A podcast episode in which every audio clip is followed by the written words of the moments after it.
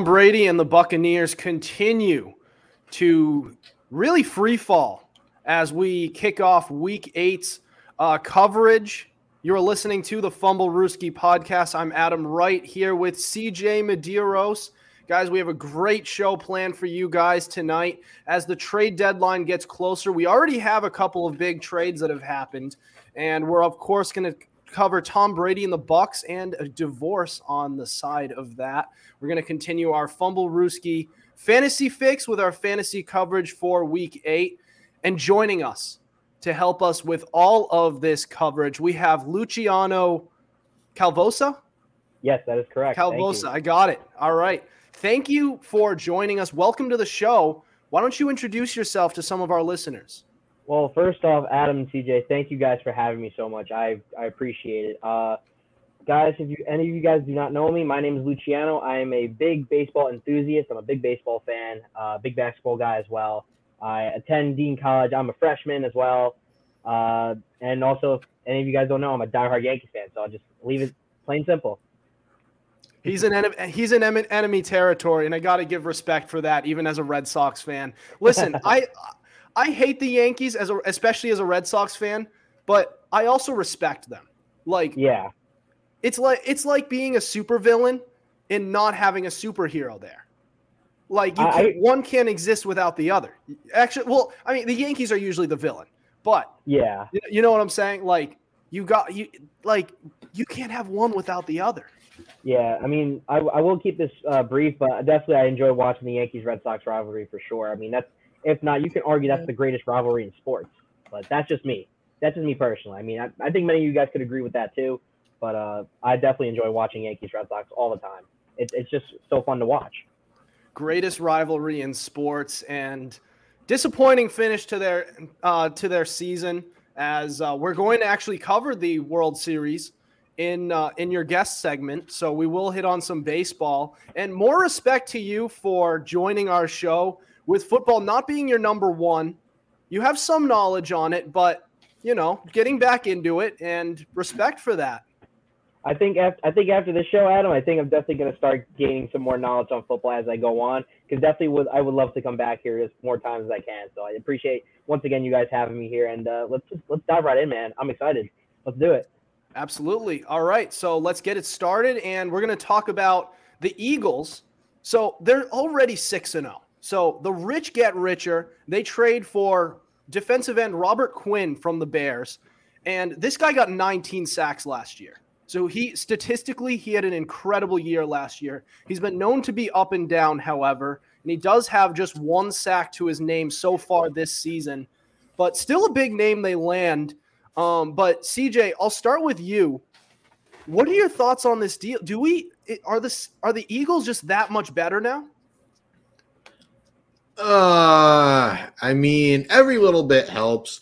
Did they improve? Yeah, but I don't know if it's like the massive improvement that everyone thinks. Because as you mentioned, Robert Quinn is an extremely up and down player. I have his stats here. Last year, he had 18 and a half sacks. Year before that, he had two. Then the year before that, he had 11 and a half. Then, then before that, six and a half. Then before that, eight and a half, and it goes on. It seems like he has a good year, then a down year, good year, down year, and this just happens to be a down year.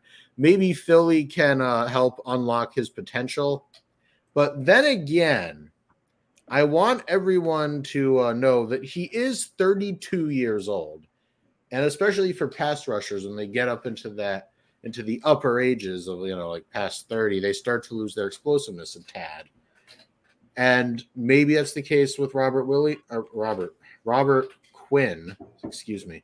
And uh, I don't know. I mean, I like the move. I think it helps, but I don't think like it's the true game-changing showstopper that really everyone expects. Yeah, listen, it may not be as big a move as as people might think because I think people are just so mesmerized by the fact that he got 19 sacks last year. However, we can at least look at the gesture to know that the Eagles are all in on this season.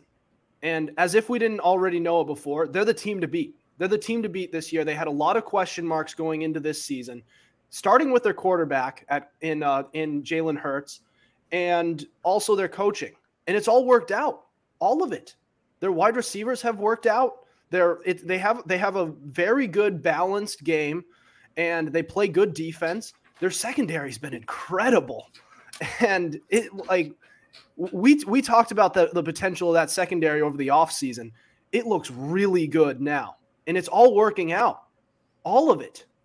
So like I, I think that's the takeaway I give with this is that this Eagles team is locked in and they're ready to go. And even if it doesn't work out, this at least sends a message to the locker room that this is their this is their year and they intend to go all in with it. And I think it's at least going to serve as a motivator to the rest of um to the rest of that to the rest of that roster that this this is our year. This isn't fool's gold. These aren't the same old Eagles, not counting 2017 because that was that was a good year for them as well. But this is this is this is huge for the Eagles, even if it doesn't work out. And I think and I think it could the change in scenery could also motivate Robert Quinn to find his to find the, the best version of himself. But uh Luciano, do you have any thoughts on this as well? What do you think? Uh, well, I like to say I like to start off with this. Something magical is going on in Philly right now.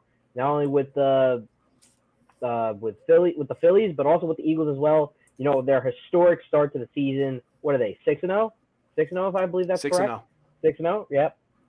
And I mean, you couldn't have scripted any better. I mean, like you just said before, Robert Quinn's a definitely a key addition for especially that defense. You know, definitely want to uh, make their team better, of course. Uh, I think, and like CJ said before, they're going all in this year. I think uh, Philadelphia can make a deep run into the postseason, uh, into the playoffs. Uh, and, and anything else? Uh, no, I mean that's really about it. I mean, Philly's definitely, definitely a team to look out for this year, for sure. Yeah, I mean you're de- you're definitely right, and you you uh, you you also mentioned that the Phillies are in the World Series. Nice little teaser for your guest segment as they Oh, are yeah. set to face the Astros in their first World Series appearance since 2009, Yep. and I believe well it was their first it's their first playoff appearance since 2011. 2011. 2011. Yeah. So it's a magical run for Philly. Mm-hmm. So Absolutely. It it must feel good to be a Philly fan. Not that any of us are Philly fans, but we could at least show some respect. Absolutely. um, yeah. So yeah. Um, anything else on this before we move on? I think we, I think we're pretty good, Adam. All set? Yeah. All right. Well, next, as I mentioned, the trade deadline is coming up soon, and the Giants have gotten involved in a way that you probably wouldn't expect. So we'll hit on that. Don't go anywhere. This is the Fumblerooski podcast.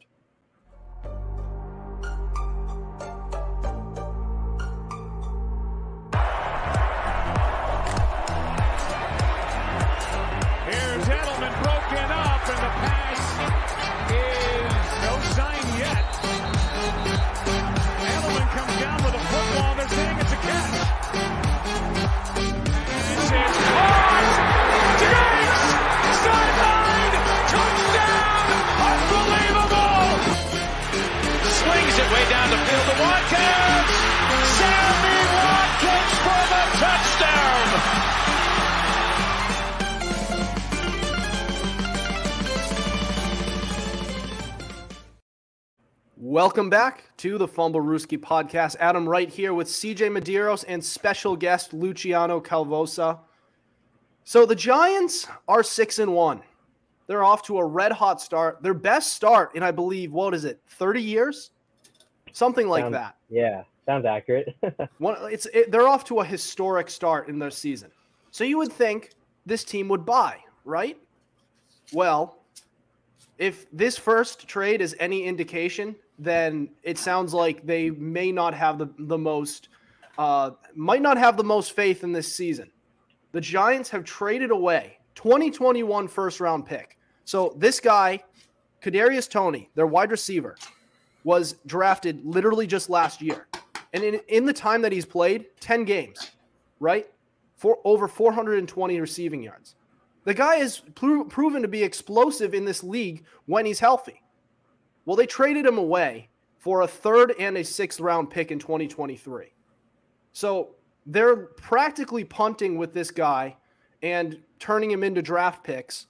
Now they traded him to the Chiefs, and credit to the Chiefs, they're going all in, they're buying. We expected that because they have the they have their guy in in Patrick Mahomes. They brought in Juju Smith Schuster to replace Tyreek Hill and Marquez Valdes-Scantling to replace him as well.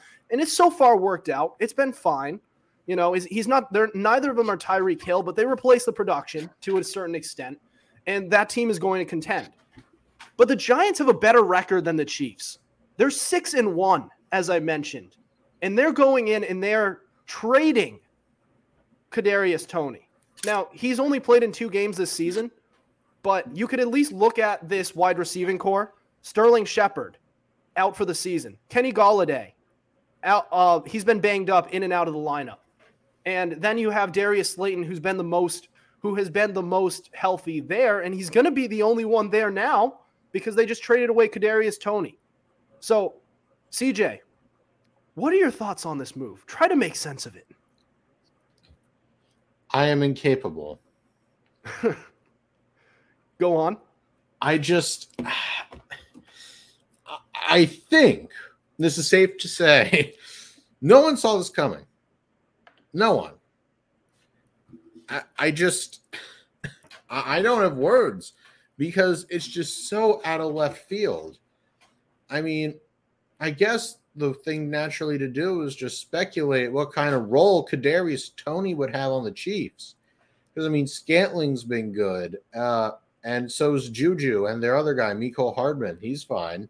So who is taking less snaps? Whose production is Kadarius Toney eating into? See, these are the real questions we must ask ourselves. Now, as for the Giants, your wide receiver depth is iffy and everyone is hurt. Why are you trading Kadarius Toney? I mean, Golladay's a bum. Sterling Shepard's hurt. The only receiver that is worth even a glance at is uh, Darius Slayton. It's just this is a head scratching move by the Giants. But if you're the Chiefs, you got a former first rounder for a third and a sixth. He's bit of a he's like low risk, high reward, very explosive, you know, very fast. I just but if you're the Giants, why? was he that unhappy there? Did he really want out? Like, what's going on? But long story short, I definitely think Kansas City won the trade, and uh, the Giants might have hurt themselves because mark my words, if by some horrendous twist of fate, uh, Darius Slayton goes down, that team is screwed. Yeah, I mean, you knocked the nail right over the head with that because they don't like they they they only have Darius Slayton and Kenny Golladay's been in and out of the lineup. He has two receptions for 22 yards on four games played this season. Oh, meaning God. he's he's missed three games already. Yeah, didn't they so, give him like a 70 million dollar deal or something like that? They gave him a pretty year? good deal. They gave him a pretty good deal because he he put up some pretty decent numbers eh, over in Detroit with Matthew Stafford throwing to him.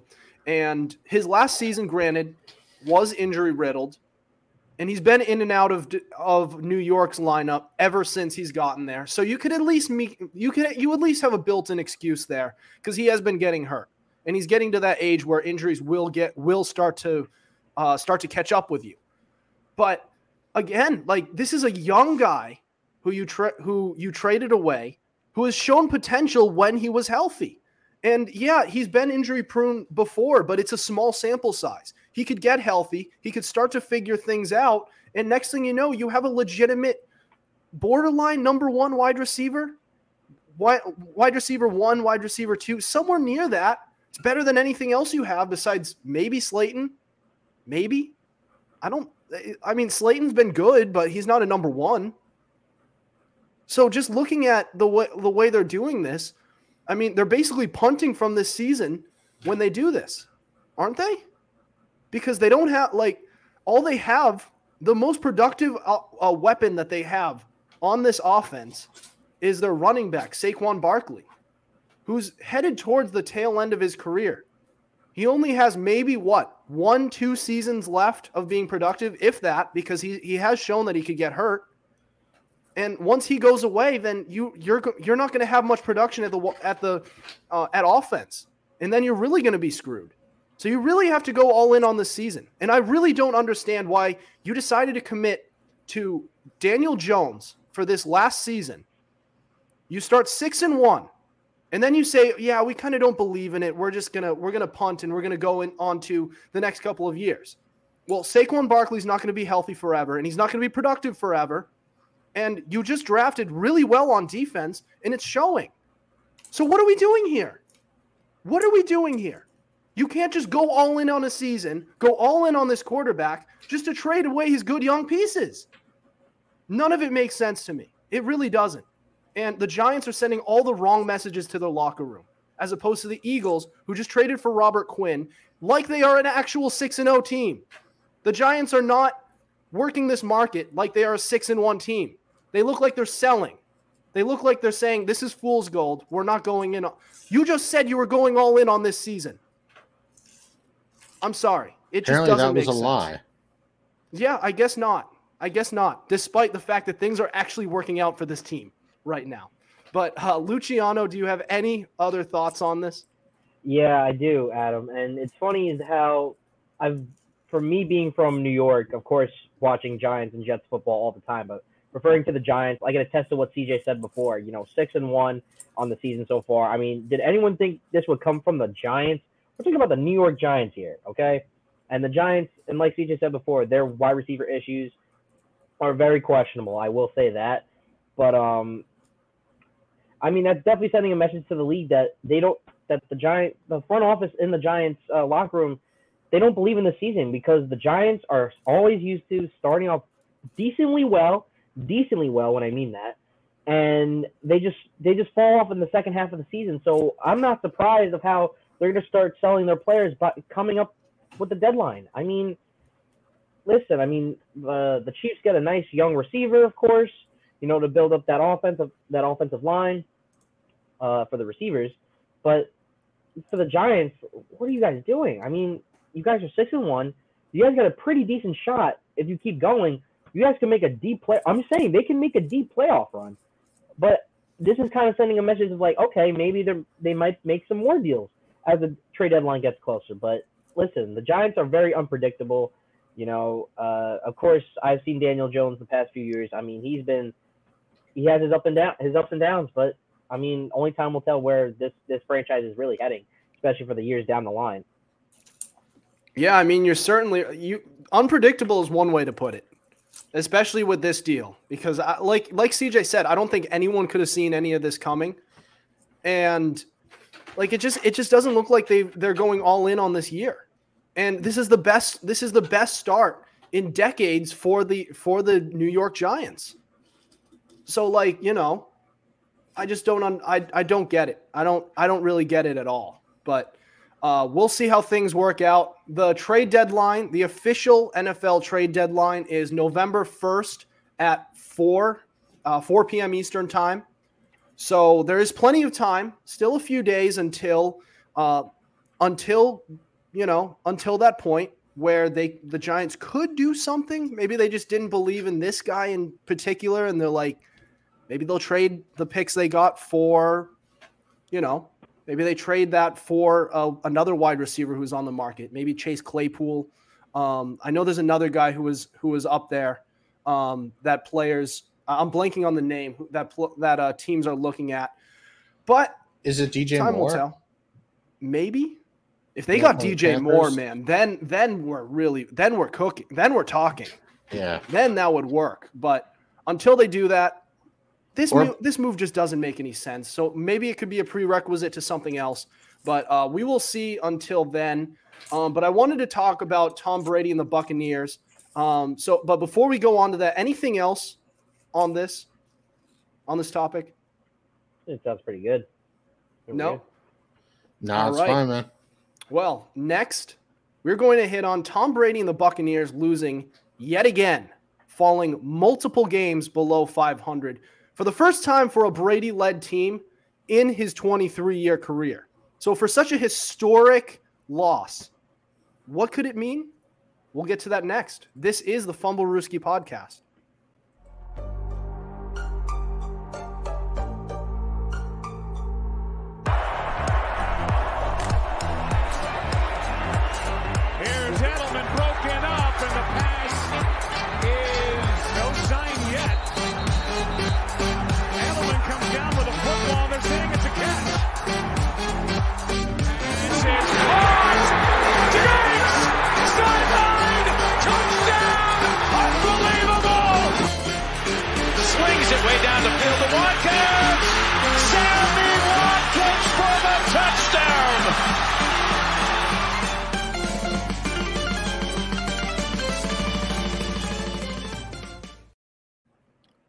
Welcome back to the Fumblerooski podcast. I'm Adam Wright, CJ Medeiros, special guest Luciano Calvosa.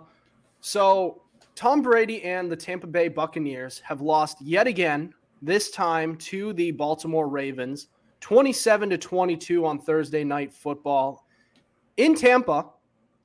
And this means that they lose.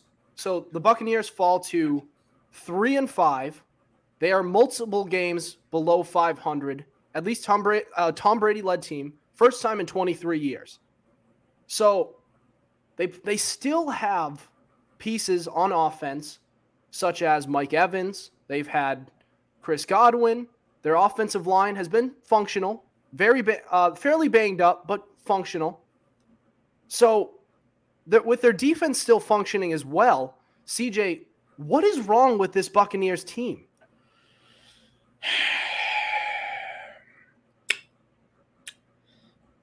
There are two things, in my opinion, and I'm not sure if the public is ready to agree, but just hear me out. Number one, an underrated problem, I think, is uh, Todd Bowles.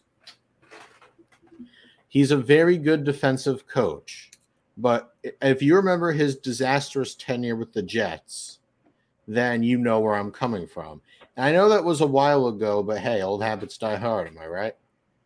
I, but really consider. I mean, even with Tom Brady and Mike Evans and Chris Godwin, like he's just I don't know. He's a great defensive coordinator, but I just don't think he's really cut out to be a head coach. I mean, he's got a lot of potential, but I just I don't see it. You know, and I mean, is it really?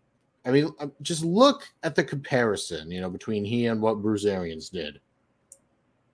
You know, well, I have my own issues with Arians. Arians was at least a good coach. And then uh, I, I think Brady's part of the issue. I do. And it's not that he's doing anything wrong. I mean, I wouldn't even say he's showing signs of age because he's still decent. He's he's a, I mean, he's not quite a game manager, but he's a quarterback that you'd still love to have. It's just let's address the elephant in the room. He's about to get a divorce. It's very high profile all the gossip hawks are circling on it, but I just I don't think his mind is entirely on football, which I know is very unbrady like, but the man's getting a divorce. And while I don't know what it's like to go through a divorce, I would tell you that I imagine it's, it eats up your mind. I know, like, it's just this cloud that kind of hangs over you. And I think Brady, like, I just think it's affecting his play on the field. Not very, uh, it's not like a really complex answer, not really a shocking answer, but I think it is the right answer. Yeah, you mentioned the divorce. And again, I, I don't like to dig into somebody's personal life. However, when it comes to football, I think it is a factor. Because mm-hmm. so looking at any Tom Brady led team, they've always been able they haven't had they never had issues with leadership they never did because he's just always been the glue that just molds the team together and with with the with the issues that this team is having with chemistry they all they all don't look like they're on the same page so why is this not working right now he's always been a good leader before I mean, it's it, you know, it has to be his issues off the field. And you like it's not just looking at it as just oh, he's getting divorced. You have to look at it even closer. Tom Brady only has a couple of years left in the league. So now that he has this divorce finalized with Gisele, now once he's done in a couple of years, what's he going to have? He'll be a color commentator every Sunday for Fox Sports, and that's it. Then he comes home to a fam uh, a family that's really barely there anymore. His wife isn't around. He only gets to see his kids part time. That's going to be tough. And he's probably thinking about that. You know, like he loves playing football and but he also knows that his years are limited. And he came out of retirement just to play a couple ye- a couple more years. And to be honest, I we talked about this during uh, when this happened.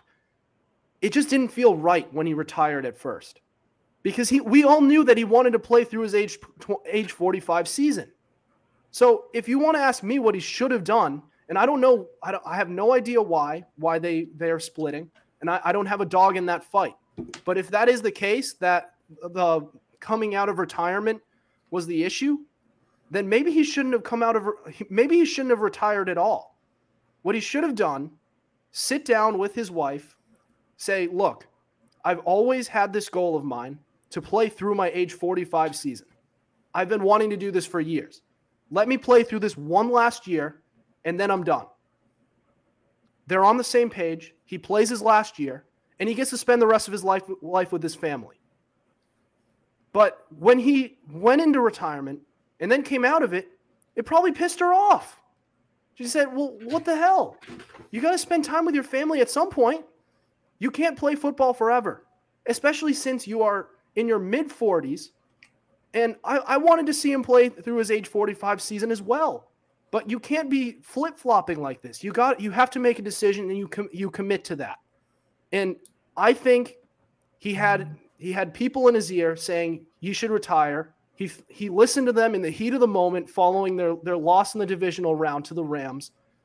And then he went and and then he over time he realized I can't do this. I can't do. I can't stop 1 year short of it. 1 year short of age 45.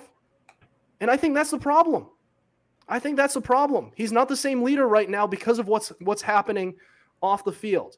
The team's all the same. They're still talented, just like they were last year. And yes, their their off their offensive line is a little banged up, but not banged up enough to for them to be four to be three and five. And their their coaching has been imperfect, but not bad enough to be three and five. And you mentioned Todd Bowles' tenure. In 2015, they went 10 and 6 and probably could have gone 11 and 5 if it weren't for uh, Rex Ryan during that last season on the Bills facing the Jets, pulling off that upset with the chip on his shoulder. Because that you remember that was his last season with Yeah. That was his last season on I believe that was Rex Ryan's or second to last. I'm not sure. Um but like if you if he was able to do that with Ryan Fitzpatrick, then have you considered maybe that I'm, was just like a flash in the pan? Because I mean Ryan Fitzpatrick came back the following season and they sucked. Yeah, sure. But still, like when you have Tom Brady, Mike Evans, Chris Godwin, it's hard to screw that up, especially and, since and you were able to do are. something. Especially since you were able to do something with Ryan Fitzpatrick. Granted, it was for a year, but it worked out. It worked out.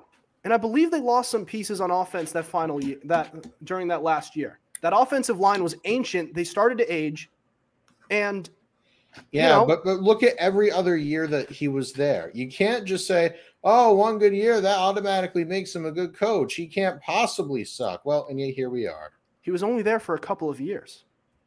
It was only what two years, right? Yeah. Yeah. So there you go. I don't know. Sure. I just I just feel like head coaching is not going to be. It might be. It might be a factor. It's not going to be the reason.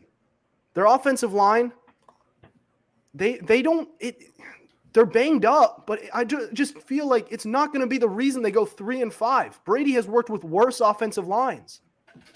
It, it has it has to be the issue off the field. It has to be, and I just think, you know, he wanted to play through age 45 season. He should have committed fully to that, so he wouldn't be having these issues um, in the first place. If that's the case, if that's the case, I have no idea what's going on, but if that is the the case, then he should he should he should have committed fully and communicated with Gisele. Um, but Luciano, do you have any any thoughts before we move on? Um, I'll just keep it brief, nice and short. Uh, it's very unfortunate to see Brady go through this. I mean, listen, when we think of football, we automatically think Tom Brady, right? You know, I, his argument for the goat is unmatched compared to anyone else who played the game of football. But um, I think it's it's going to be tough for him to play these, this, his the rest of the season with this chip on his shoulder.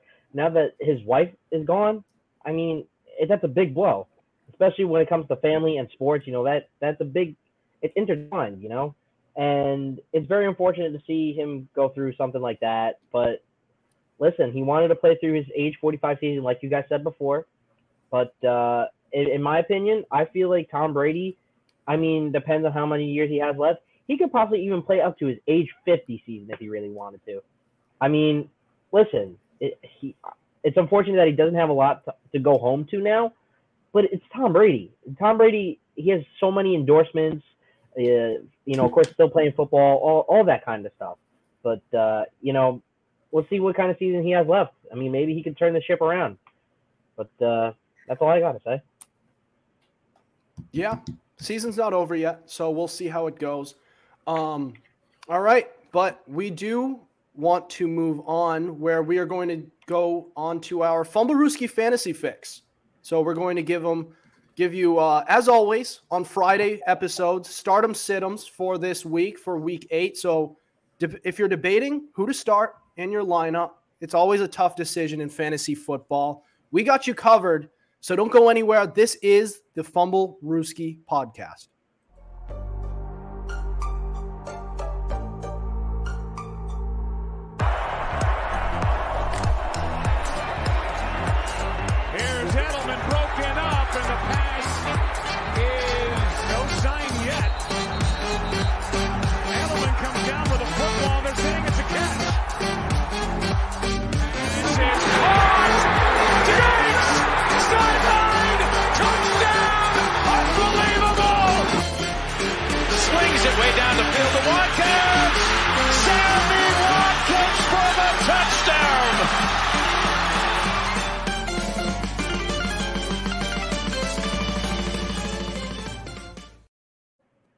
This is the Fumblerooski podcast by Power 88 and Secret Weapon Consulting. I'm Adam Wright with CJ Medeiros, special guest Luciano Calvosa. So we are on to our Fumblerooski fantasy fix with our start em sit ems. We're going to go through each position, starting with the running back. We are going to start Travis Etienne versus Denver after James Robinson was just traded away. Sends sends a perfectly clear message. The Jaguars are committing to Etienne as their bell cow back. So start him. Also start Ton- uh, Tony Pollard versus Chicago. Ezekiel Elliott is officially doubtful for the game, and there's Chicago's run defense kind of spotty. So start Tony Pollard. He's going to get all the reps. It's a run first offense. It's a match made in heaven for you guys. You're going to sit James Robinson versus New England. I know that James Robinson just got traded to the Jets. Wait a couple weeks. Wait a couple weeks for him because he's still getting acclimated to that offense. It's a new offense, new team he's he's playing for. Also, he's sharing carries with Michael Carter. Um, we're also going to bench David Montgomery at Dallas. I just can't I just can't trust David Montgomery in mo- in most matchups, especially against Dallas with that defense. Just Montgomery, very talented running back the line is not very good. The offense can't move the ball. It's just it's not a good it's not a good mix for him. Going on to wide receivers, we're going to start DeVonta Smith versus Pittsburgh. Usually you want to start him, but in this week you really want to start him. He's going up against that very shaky Pittsburgh secondary. Start him and start AJ Brown as if you even need me to tell you that. Uh, we have Bengals wide receivers at Cleveland. So it's a juicy matchup for Cleveland. Cleveland is a tough is a very very banged up secondary, and they just lost Ja'Marr Chase for a few weeks. So Tyler Boyd, Tee Higgins, start them. Then you have to we have sits. We have Diontae Johnson at Philly. That Philly secondary has been brutal. So starting Diontae Johnson with Kenny Pickett throwing to him, not the best choice. So Michael Pittman, we're also going to bench versus Washington. With the quarterback change, it could give him a boost. It could also make things worse because it's Sam Ehlinger throwing to him, a career backup. So do not start Michael Pittman. We're going on to quarterbacks. We're going to start Joe Burrow at Cleveland.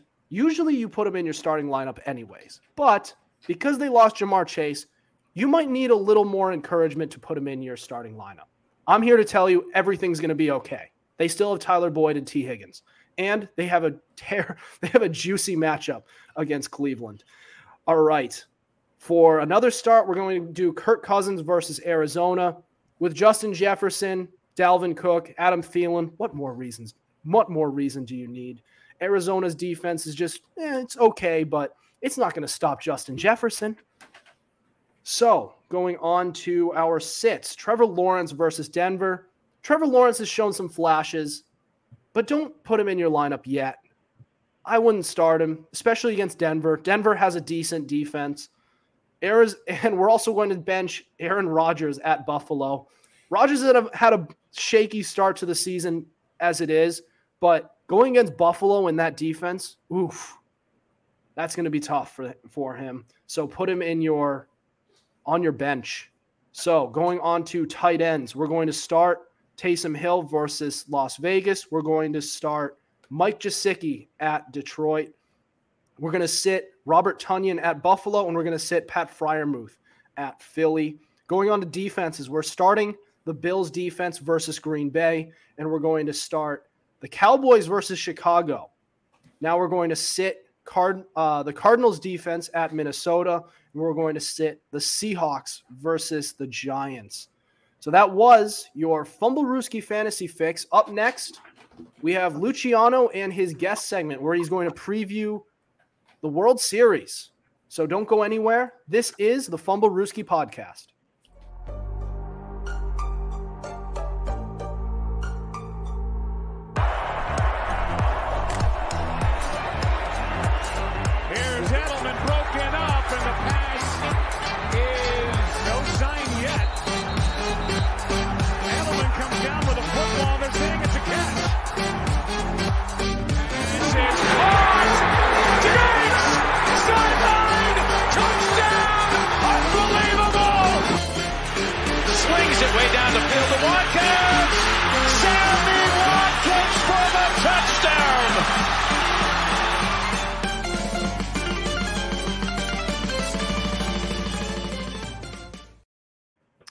Welcome to the guest segment of our show, sponsored by Secret Weapon Consulting for business plans, secret shoppers, bar spotting, server and manager training, and so much more. Visit www.secretweaponconsulting.com.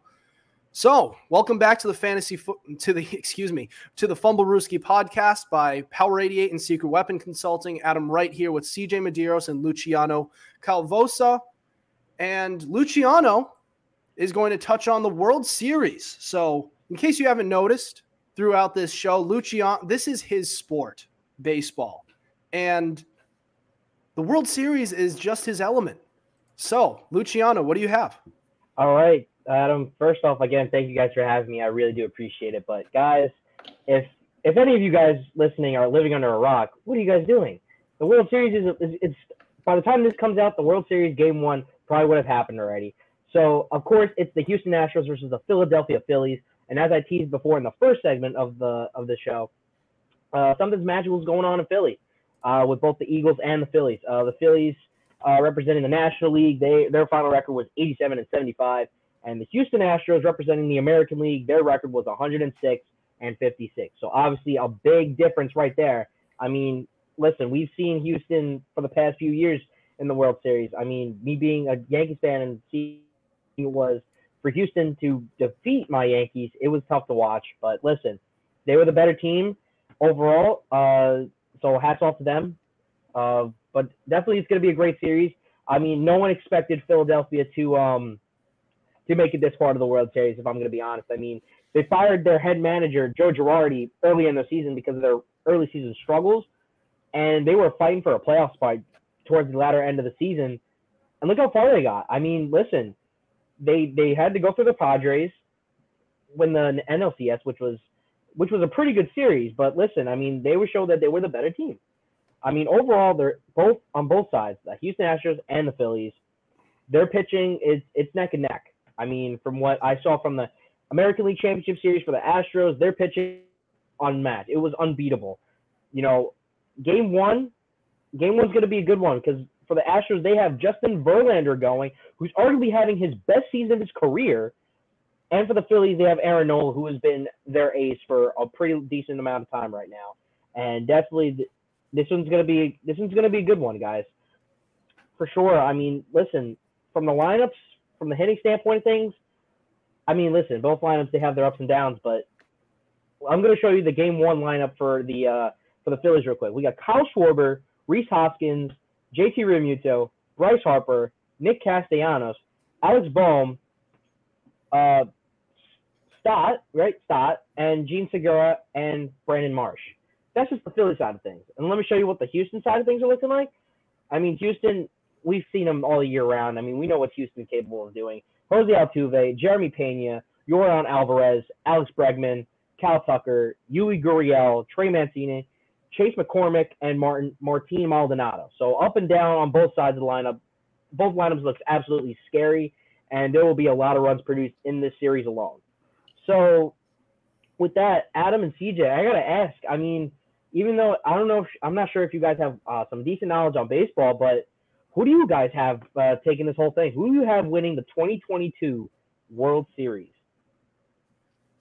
So listen, right off the bat, the Astros do deserve to be favored. That team, top to bottom, has been electric for years. And I, I think we, and you mentioned there's something magical going on in Philly. The script couldn't be made any better. So you have the Philadelphia Phillies who made it winning 87 games.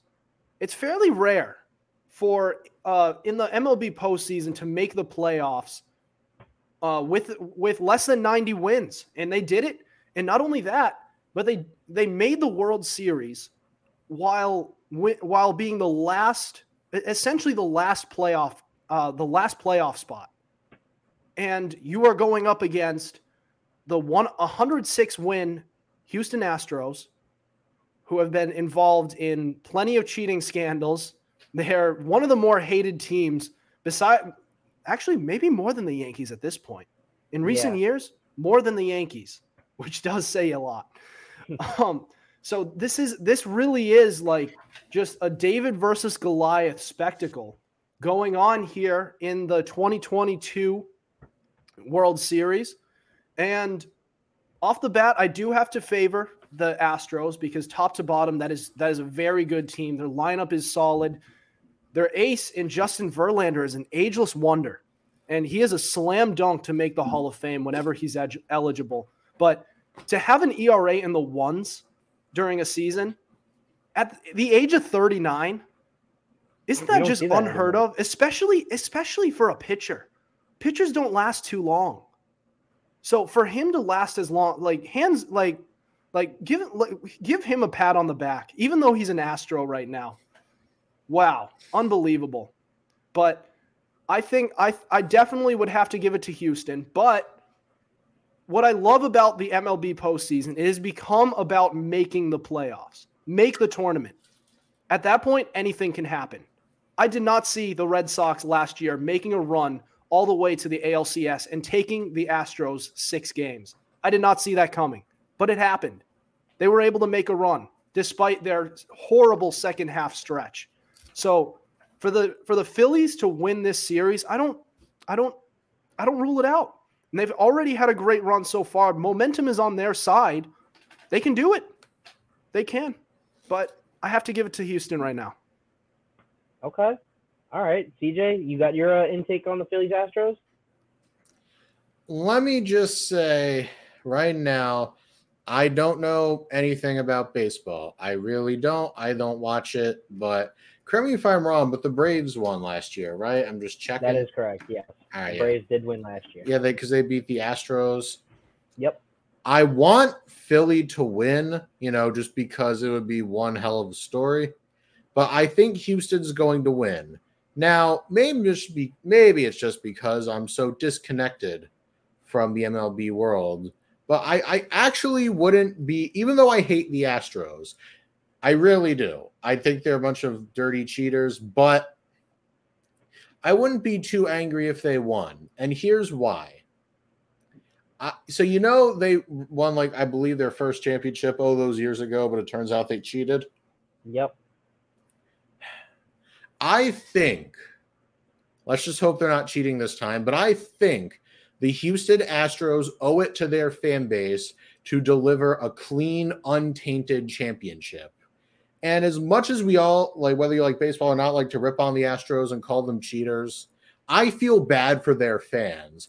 Imagine your franchise captures its first World Series ever, and it's and it's gonna have forever be it's forever gonna have an asterisk. It's a tainted championship. That's not something I wish on any fan base. That's just got to be depressing. And I think the Astros are going to win. I want the Phillies to win, like I said, because just for the story alone. But I just, I can't help but feel bad for Houston's fans. And I can truly say, beyond a shadow of a doubt, Houston owes their fan base an actual clean, legit title. I definitely yeah, agree with you. I definitely yeah. agree with you on that, CJ, for sure. Yeah, I that's mean, like uh, my only take. I'm sorry. No, you're good. No worries. Um, but for my take, I mean, listen, I've told you guys this before. I mean, watching the Yankees Astros series was absolutely depressing for me on my side because, uh, listen, I'm a Yankees fan, but we got swept. But obviously, I'm rooting for the Phillies to take this one home. I mean, they haven't won a World Series since 2008. And mind you, I believe that's 14 years, if my math is correct, because I'm not the best at math. But uh, yeah, 14 years since they've last won a championship. I mean, listen, it's going to be a dogfight. We know this is going to be a good series, but as much as I despise Houston, I despise Houston, even though their team is from top to bottom, from the starting lineup to the starting rotation to the bullpen to the management to the front office, they're an overall great team. And they've been around, they've been at the top of the American League for so many seasons in a row. It's it's ridiculous what Houston has been doing. But I like CJ said before, I think winning a clean World Series without any cheating scandals would be monumental for this Houston franchise. I mean, six years in a row, actually. ALC, yeah. ALCS, six years in a row. Exactly. I mean, where do you see that in sports anymore? Not only just baseball, but just in sports in general. Where do you see a franchise constantly coming back to the championship series? There's a team that represents. Uh, there's a team that represents New England that did it quite a few times in the NFL. But yeah, not to mention yeah. LeBron James Cavaliers too. Yeah, yeah, right. Second That's a perfect example. Yeah, it's a it's rare example. though. I'll, I'll give yeah, you that yeah. much. It's it's very rare, and um, it, it's a flash in the pan whenever it's in the MLB and the M- NFL because those are sports where really it's designed where there's not very much, like there there's not there's not much consistency. A team can be really good in the MLB and the NFL. A team can be very good one year and then be terrible the next. It's one of those. It's one of those types of leagues. In the NBA, you see it all the time where player teams are good and they stay good for almost a decade.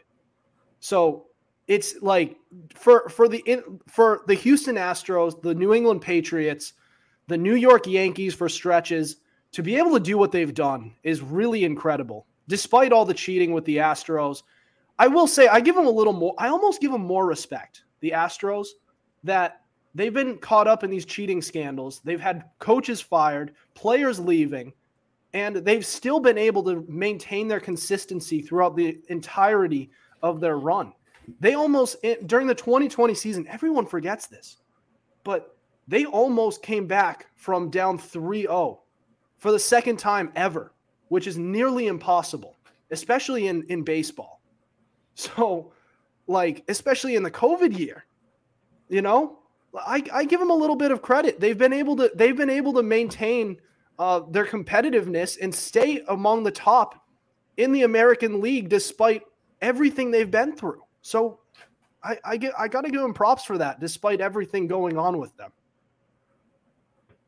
All right. I mean, definitely, I can respect that. But listen, bottom line is just it's going to be a great series, and I'm looking forward to it. Absolutely. All right, guys. Do we have any other thoughts before we end the end the show tonight?